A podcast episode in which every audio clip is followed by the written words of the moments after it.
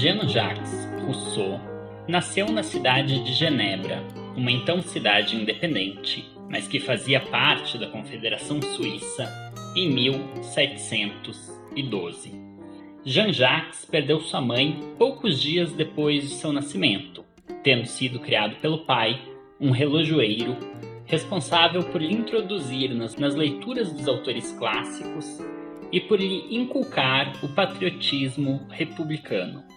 Mas quando Jean-Jacques era ainda criança, seu pai teve que se exilar para escapar da prisão, após ter invadido as terras de um rico fazendeiro durante uma caçada. Rousseau segue em Genebra, mas agora sob os cuidados de seu tio materno, o qual, por sua vez, o deixou aos cuidados de um pastor calvinista nos arredores da cidade, com o qual foi aprendiz de gravador e de notário. Aos 16 anos, Rousseau converte-se ao catolicismo, influenciado pela senhorita de Warrens, e vai para a Itália, para Turim, onde se torna um empregado doméstico. Pouco tempo depois, vive como um músico itinerante, copista de partituras e professor de música, uma profissão que exercerá ao longo de boa parte de sua vida. De Turim vai para a França, para Saboia, próxima fronteira com a Suíça, onde reside algum tempo com a senhorita de Warrens, e de lá parte para Lyon, onde exerce a profissão de tutor, situação na qual acabará por travar contato com D'Alembert e Condillac. Em 1744, com 32 anos, Rousseau vai para Paris, onde, além de trabalhar como músico copista, passará também a contribuir com a enciclopédia, tornando-se cada vez mais próximo de Diderot. Em Paris, Rousseau se casa com Thérèse, uma lavadeira semiletrada com quem terá cinco filhos, mas que serão todos deixados em um hospital de enjeitados. Em 1749, quando visitava Diderot, que então se encontrava preso em Vincennes, por consequência de seu escrito Carta sobre os Cegos para uso dos que vêm, Rousseau fica sabendo de um concurso da Academia de Dijon que premiaria a melhor dissertação sobre a seguinte questão: A restauração das ciências e das artes contribuiu para a purificação dos costumes? Rousseau decide concorrer e escreve um ensaio no qual já apresenta alguns dos tópicos que serão desenvolvidos em suas obras futuras, notadamente a ideia de que a vida em sociedade corrompe a pureza da vida natural. Com uma resposta claramente negativa, afinal, dizia não apenas que as ciências e as artes não purificavam os costumes, mas que inclusive eram uma das causas de sua corrupção, Rousseau vence a disputa. O texto, Discurso sobre a Ciência e as Artes, mais conhecido por Primeiro Discurso, argumenta que a busca por distinção e excelência corrompe tanto a virtude cívica quanto a moralidade particular. Após o sucesso de seu primeiro discurso, Jean-Jacques Rousseau decide concorrer novamente ao concurso da Academia de Dijon cinco anos depois. Agora, a questão a ser respondida era qual a origem da desigualdade entre os homens? É ela autorizada pelo direito natural? A resposta de Rousseau é o texto Discurso sobre a Origem e os Fundamentos da Desigualdade entre os Homens, também conhecido por Segundo Discurso. Embora teoricamente superior ao primeiro discurso, Rousseau não obtém novo êxito. Na aula de hoje, vou apresentar de forma sucinta o argumento deste discurso, uma vez que do contrato social é, de certa forma, um desenvolvimento da posição ali exposta inicialmente. Mas as peripécias e itinerâncias de Rousseau, sua vida errante, não se encerra com seu reconhecimento público. Jean-Jacques retorna a Genebra, reconverte-se ao calvinismo e lá vive seu momento mais produtivo. Escreve Júlia, ou A Nova Heloísa, um romance de imenso sucesso, provavelmente a obra de Rousseau mais vendida durante sua vida, publicada em 1761, e, no ano seguinte, publica tanto do Contrato Social quanto Emílio.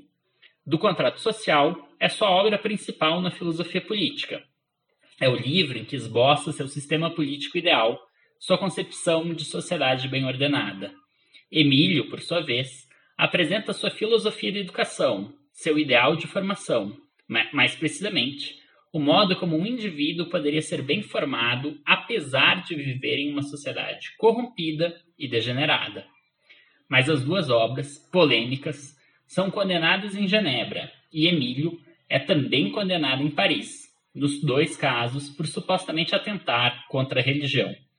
Para escapar da prisão, Rousseau se refugia primeiro na Suíça e depois, aceitando um convite de David Hume, na Inglaterra. Na Inglaterra, Rousseau padece de instabilidade mental, torna-se paranoico, imaginando-se vítima de um complô que une Hume e parte dos iluministas franceses. Retorna à França em 1767 e passa a escrever obras autobiográficas, como Confissões, Diálogos, Rousseau, juiz de Jean-Jacques, e Devaneios de um caminhante solitário. Rousseau morre em 1778 em Hermenoville, uma pequena comuna nos arredores de Paris.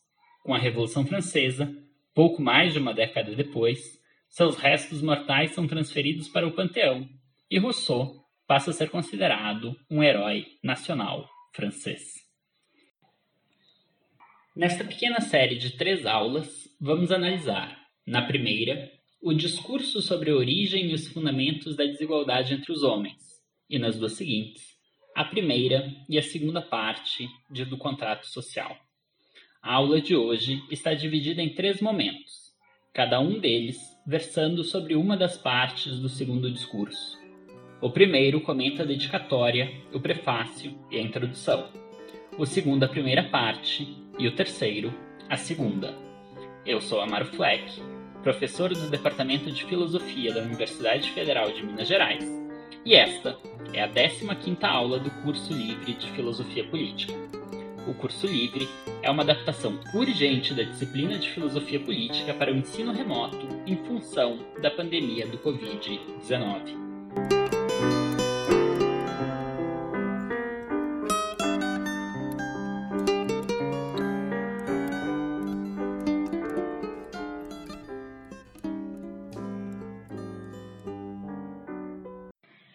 Rousseau dedica o segundo discurso à República de Genebra. Os motivos para esta dedicatória são controversos. É possível que Rousseau estivesse simplesmente pleiteando a cidadania perdida. É provável que parte da admiração ali expressa por sua cidade natal fosse verdadeira, mas é inegável que o elogio ultrapassa o limite do razoável e o retrato da cidade traçado pelo genebrino pouco corresponde ao que ela de fato era. Pouco importa, pois o que convém ressaltar é seu elogio à soberania popular, ao regime democrático, ao interesse predominante pelo bem comum, pela ausência de privilégios e a severidade dos costumes, motivos pelos quais Rousseau se orgulha da cidade e aspectos que, de acordo com ele, deveriam ser imitados a. Já no prefácio, o autor explica o objetivo de seu discurso e o método ali empregado. O objetivo é conhecer a fonte da desigualdade, conforme a questão proposta pela Academia de Dijon. Mas, para tanto, será preciso investigar a natureza humana, mais precisamente, conseguir diferenciar o que há de original e de artificial na natureza atual do homem. Afinal, essa natureza se modifica. Rousseau ilustra a questão recorrendo a um exemplo, a estátua de Glauco, que fora desfigurada com o passar do tempo pelas intempéries, pelo mar, de forma que já não era mais reconhecível, parecendo antes a representação de um animal feroz do que a de uma figura humana. O mesmo se passa com a natureza dos homens, que fora desfigurada com o advento da sociedade, com as mudanças em seus costumes. O método empregado, para tanto, é um misto entre especulação e observação. Na introdução, Rousseau comenta: Comecemos, pois, por afastar todos os fatos, pois eles não se prendem à questão. Não se devem considerar as pesquisas, em que se pode entrar neste assunto, como verdades históricas, mas somente como raciocínios hipotéticos e condicionais mais apropriados a esclarecer a natureza das coisas do que a mostrar a verdadeira origem. Fecha citação. Raciocínios hipotéticos e condicionais, até mesmo porque o estado de natureza, que para Rousseau é a condição original da humanidade, não é precisamente um momento histórico, mas antes uma hipótese. Em suas palavras, é preciso negar que, mesmo antes do dilúvio, os homens jamais se tenham encontrado no estado puro de natureza, a menos que não tenham tornado a cair nele por causa de qualquer acontecimento extraordinário. E antes, ainda no prefácio, pois não constitui empreendimento trivial separar o que há de original e de artificial na natureza atual do homem, e conhecer com exatidão um estado que não mais existe, que talvez nunca tenha existido, que provavelmente jamais existirá, e sobre o qual se tem, contudo, a necessidade de alcançar noções exatas para bem julgar o nosso estado presente. Fecha citação. Notem bem, o que Rousseau está dizendo é que o estado de natureza é puramente hipotético uma espécie de ideal regulador que funciona como padrão para julgar nosso estado presente. A reconstrução histórica de Rousseau, sua genealogia da desigualdade, não busca ter validade histórica ou científica, mas antes justificar sua crítica do presente estado das coisas. Ela toda é feita com os olhos bem postos na França do antigo regime.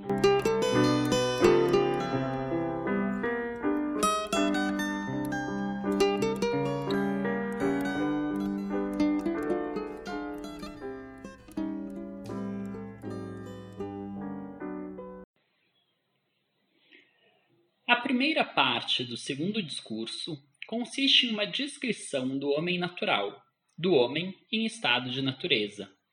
Rousseau aborda este homem a partir de três perspectivas: a física, a metafísica e a moral. Mas aquilo que Rousseau chama aqui de aspectos metafísicos são melhor compreendidos como aspectos psicológicos, simplesmente. De acordo com o autor, o homem, em sua condição natural, é anatomicamente igual a como ele é hoje, porém os seus hábitos são radicalmente diferentes. Ele é ágil e robusto, capaz de enfrentar os outros animais e os perigos da vida natural. É sadio e raramente adoece. Seus sentidos são mais desenvolvidos. Em suas palavras, evitemos, pois, confundir o homem selvagem com os homens que temos diante dos olhos. A natureza trata todos os animais abandonados a seus cuidados com uma predileção com que parece querer mostrar quanto é ciosa desse direito. O cavalo, o gato, o touro, o próprio asno têm, na maioria, uma estatura mais alta e todos uma constituição mais robusta, mais vigor, força e coragem quando nas florestas do que em nossas casas perdem a metade dessas vantagens tornando-se domésticos. E poder-se-ia dizer que todos os nossos cuidados para tratar bem e alimentar esses animais só conseguem degenerá-los. Acontece o mesmo com o próprio homem. Tornando-se sociável e escravo, torna-se fraco, medroso e sub subserviente. E sua maneira de viver, frouxa e afeminada, acaba por debilitar ao mesmo tempo sua força e sua coragem. Fecha citação. Em resumo, o homem passou por um processo semelhante ao de domesticação, tornando-se dócil e fraco, doentio e subserviente. Já em seus aspectos psicológicos, os homens se distinguem dos outros animais por dois fatores: pela sua liberdade e pela sua capacidade de aperfeiçoamento. A liberdade natural consiste em não ser determinado pela natureza, na capacidade de resistir aos instintos ou pulsões. Cito: Não é, pois, tanto o entendimento quanto a qualidade de agente livre, possuída pelo homem, que constitui, entre os animais, a distinção específica daquele. A natureza manda em todos os animais a besta obedece. O homem sofre a mesma influência, mas considera-se livre para concordar ou resistir. E é sobretudo na consciência dessa liberdade que se mostra a espiritualidade de sua alma. Fecha citação. Já a capacidade de se aperfeiçoar ocorre tanto no indivíduo quanto na espécie e consiste em sua possibilidade de se transformar, de alterar suas características de forma profunda e mesmo rápida. Nas palavras do autor, há ainda uma outra qualidade muito específica que os distinguiria e a respeito da qual não pode haver contestação. É a faculdade de aperfeiçoar-se, faculdade que, com auxílio das circunstâncias, desenvolve sucessivamente todas as outras e se encontra entre nós, tanto na espécie quanto no indivíduo.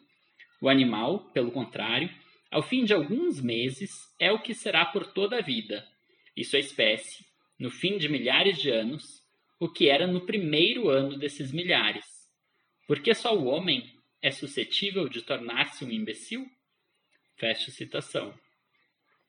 Como fica claro nesta passagem, esta capacidade de aperfeiçoamento não significa que o homem tende à perfeição, a uma melhoria constante.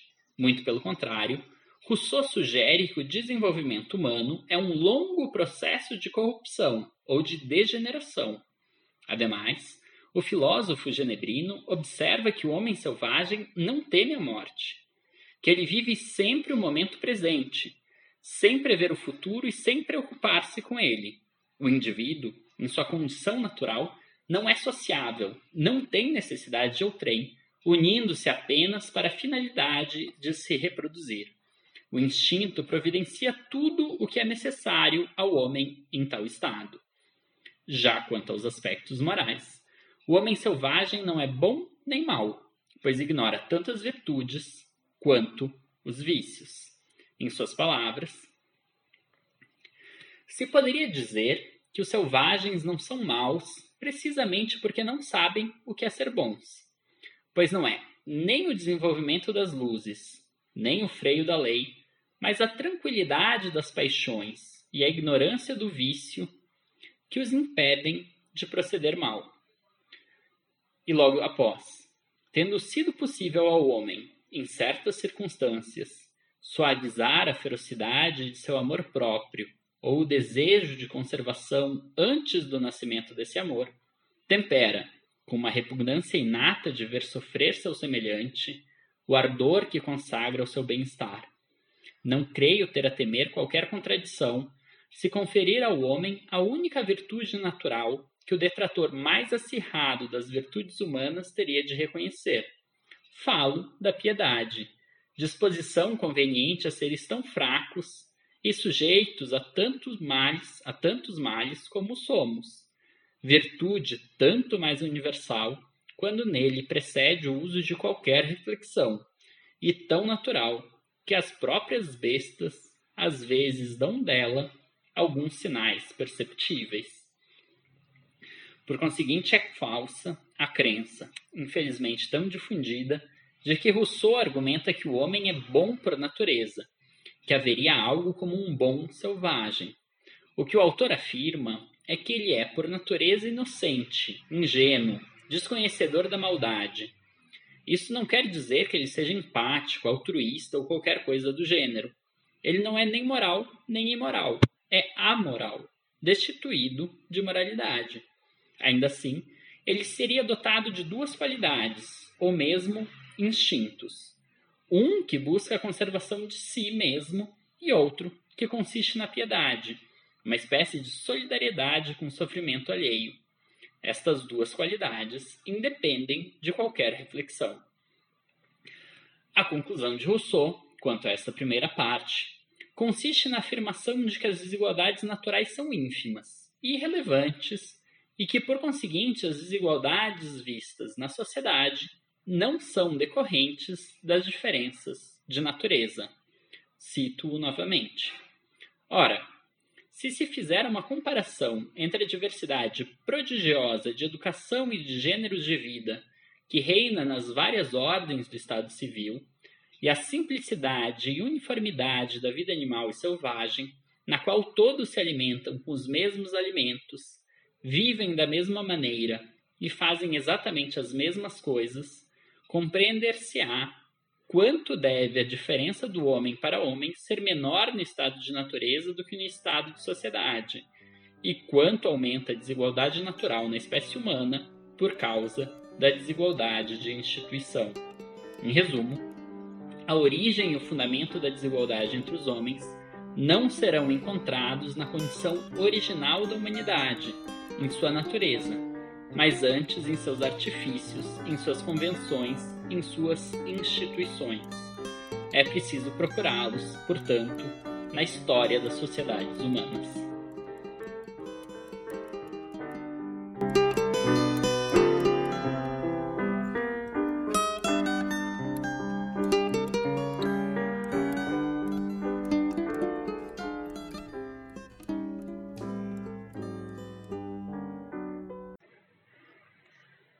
Segunda parte do segundo discurso que Jean-Jacques Rousseau explicará sua tese acerca da origem e do fundamento da desigualdade.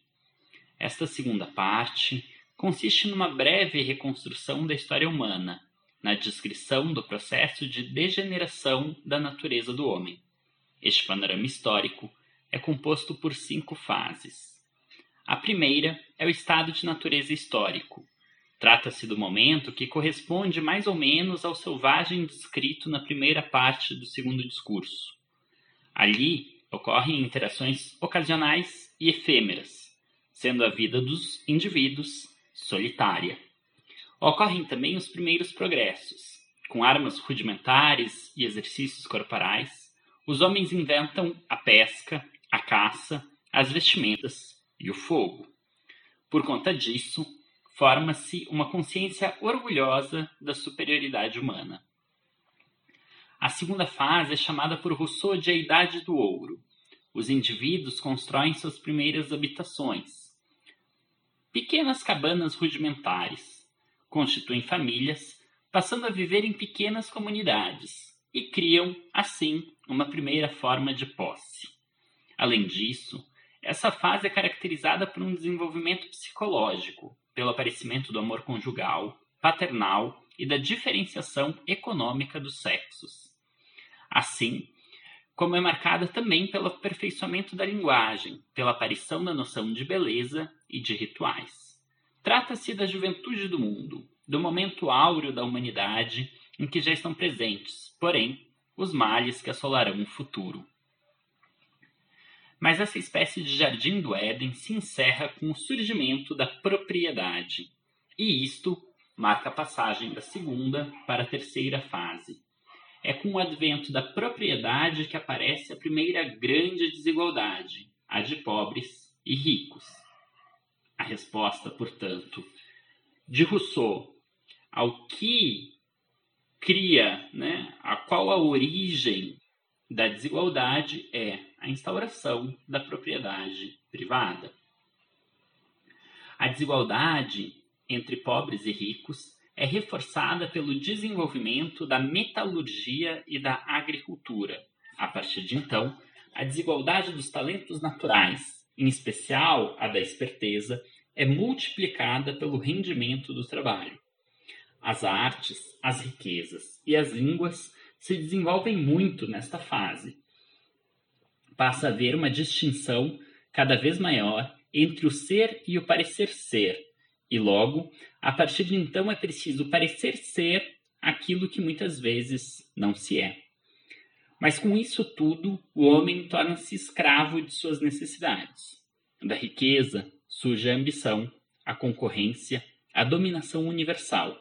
Para legitimar a posse e a propriedade, o rico cria as leis e as instituições, e com isso os demais homens perdem as suas liberdades. Aqui ocorre um primeiro pacto, o da instituição da sociedade. É célebre a passagem de Rousseau sobre a instauração da propriedade. Cito: O verdadeiro fundador da sociedade civil foi o primeiro que, tendo cercado um terreno, lembrou-se de dizer: Isto é meu, e encontrou pessoas suficientemente simples para acreditá-lo. Quantos crimes, guerras, assassínios, misérias e horrores não pouparia ao gênero humano aquele que, arrancando as estacas ou enchendo o fosso, tivesse gritado a seus semelhantes: Defendei-vos de ouvir este impostor, e estareis perdido, se esquecerdes que os frutos são de todos e que a terra não pertence a ninguém. Fecha citação. A quarta fase é um desenvolvimento da desigualdade entre ricos e pobres. A partir da ascensão dos magistrados, surge uma segunda forma de desigualdade, a dos poderosos e a dos fracos. Ali é um segundo pacto, com a instauração de um governo. Neste momento, porém, o governo ainda respeita as deliberações populares. Dependendo do grau de desigualdade existente, se institui uma forma de governo. A monarquia é aquela cujo lucro é de um só. A aristocracia, o lucro é de poucos. E na democracia, de muitos. Mas esta quarta fase se degenera em uma quinta, na qual os reis tornam-se deuses e os súditos escravos. Com isso, surge uma terceira desigualdade, a do senhor e a do escravo. É a fase do despotismo, em que há máxima opressão, no qual os luxos frívolos convivem com absoluta miséria e os costumes se corrompem inteiramente. Neste momento, qualquer revolução é legítima. Rousseau descreve nesta quinta fase, sem o dizer, a situação então existente na França durante o assim chamado Antigo Regime. Como Hobbes, portanto, é com os olhos postos no presente que Rousseau faz sua teoria do Estado, mas diferentemente dele, Rousseau não busca legitimá-lo, mostrar que é racional adentrar em um Estado, fundamentá-lo. Muito pelo contrário, o que faz Rousseau é deslegitimá-lo, mostrar que é irracional participar de um Estado que consolida a desigualdade e que, justamente por isso, é preciso uma transformação radical das instituições. Em Do Contrato Social, Rousseau desenvolverá esta ideia, explicando como um Estado precisaria ser para ser legítimo. Com isso, Rousseau inverte a teoria do contratualismo. O contrato social não é mais uma teoria de fundamentação do Estado moderno, mas um apelo para sua transformação. O segundo discurso também sedimenta a distância de Rousseau frente aos iluministas franceses. Longe de defender as ciências e as artes como os grandes promotores do desenvolvimento humano ou qualquer ideia de progresso, a visão do filósofo genebrino sobre a história humana é inteiramente negativa. A história humana é, para usar um termo que Rousseau não utiliza, mas que cai muito bem em sua obra, a história da alienação do homem em relação à sua verdadeira natureza. Nas entrelinhas do discurso sobre a origem da desigualdade, nós vemos o crescimento de um abismo entre o ser e o parecer ser, desde a idade áurea, em que uns começam a invejar a beleza das danças dos demais, em que se começa a estimar mais uns do que os outros, até a vontade de distinção resultar nos maiores males, sofrimentos e infelicidades nas palavras do autor, é a tal ânsia de fazer falar de si, a esse furor de distinguir-nos, quase sempre nos colocando fora de nós, que devemos o que há de melhor e de pior entre os homens. Nossas virtudes e nossos vícios, nossas ciências e nossos erros, nossos conquistadores e filósofos, isto é, uma multidão de coisas más contra um pequeno número de coisas boas. Provaria, por fim, que, se vemos um punhado de poderosos e de ricos no cume das grandezas e das fortunas, enquanto a multidão rasteja na obscuridade e na miséria, é porque os primeiros só dão valor às coisas de que gozam por estarem os demais privados delas. E porque, sem mudar de estado, deixariam de ser felizes se o povo deixasse de ser miserável. E ainda, tal com efeito, a verdadeira causa de todas essas diferenças. O selvagem vive em si mesmo, o homem sociável sempre fora de si. Só sabe viver baseando-se na opinião dos demais e chega ao sentimento de sua própria existência quase que somente pelo julgamento destes.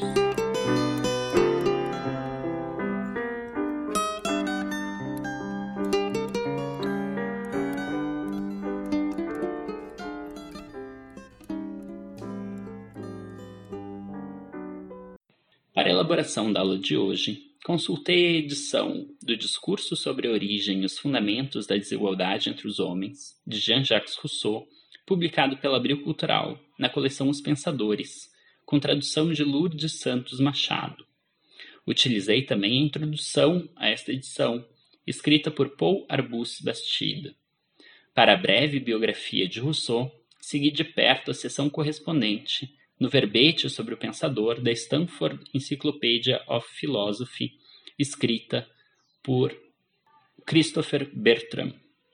A música deste episódio é Choro Negro, em composição e execução de Paulinho da Viola, retirado do álbum Nervos de Aço, de 1973.